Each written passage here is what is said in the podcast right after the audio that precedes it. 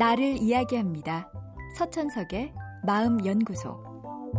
오늘은 어제에 이어 계획을 세운 후 성공하기 위한 전략에 대해 이야기해 보겠습니다. 우선 자기의 목표를 구체적이면서 짧은 표로 만들어 보십시오.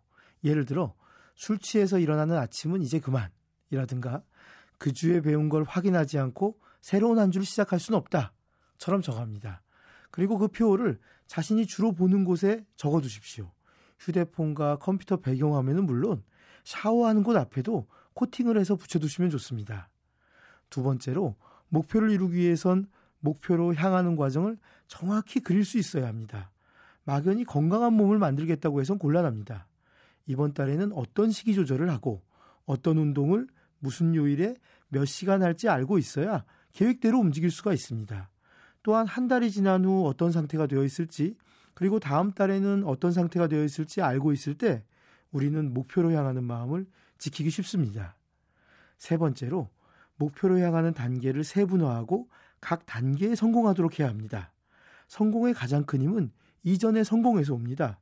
하루에 1시간도 공부를 하지 않은 학생이라면 하루에 4시간을 공부하겠다고 무리하게 계획을 세우기보다 2주나 한 달 단위로 2시간, 3시간으로 늘려가며 성공하는 것이 낫습니다. 계획을 세울 때는 목표에 집착하지 마시고 더 이상 실패하지 않는 계획을 세우는데 노력을 기울여야 합니다. 다시 한번 강조하지만 실패는 실패를 낳고 성공은 성공을 낳습니다. 네 번째로, 여유를 꼭 두어야 합니다. 계획을 세우다 보면 너무 욕심이 과할 수 있습니다. 그러나 우리는 그렇게 완벽한 이성적 존재가 아닙니다.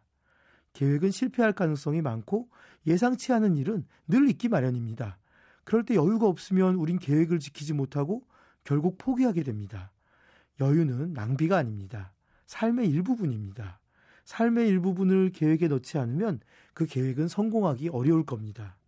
마지막으로, 즐거워야 합니다. 자기의 목표 달성을 도와주고 격려할 사람들을 옆에 두세요. 그들의 응원과 지지가 힘이 됩니다. 작은 단계에 성공하면 꼭 스스로에게 상을 주세요. 작은 상이 우리가 다음 단계를 힘차게 시작하는데 큰 동력이 됩니다. 목표를 이루는 과정이 괴롭다면 그 괴로움을 오래 견뎌내는 건 어렵습니다. 목표를 이루는 과정이 바로 우리의 삶입니다. 어디 다른 인생이 있는 건 아닙니다. 그 과정, 그 시간을 온전히 즐기면서 올 한 해 보내시길 기원합니다. 서천석의 마음연구소. 지금까지 정신건강의학과 전문의 서천석이었습니다.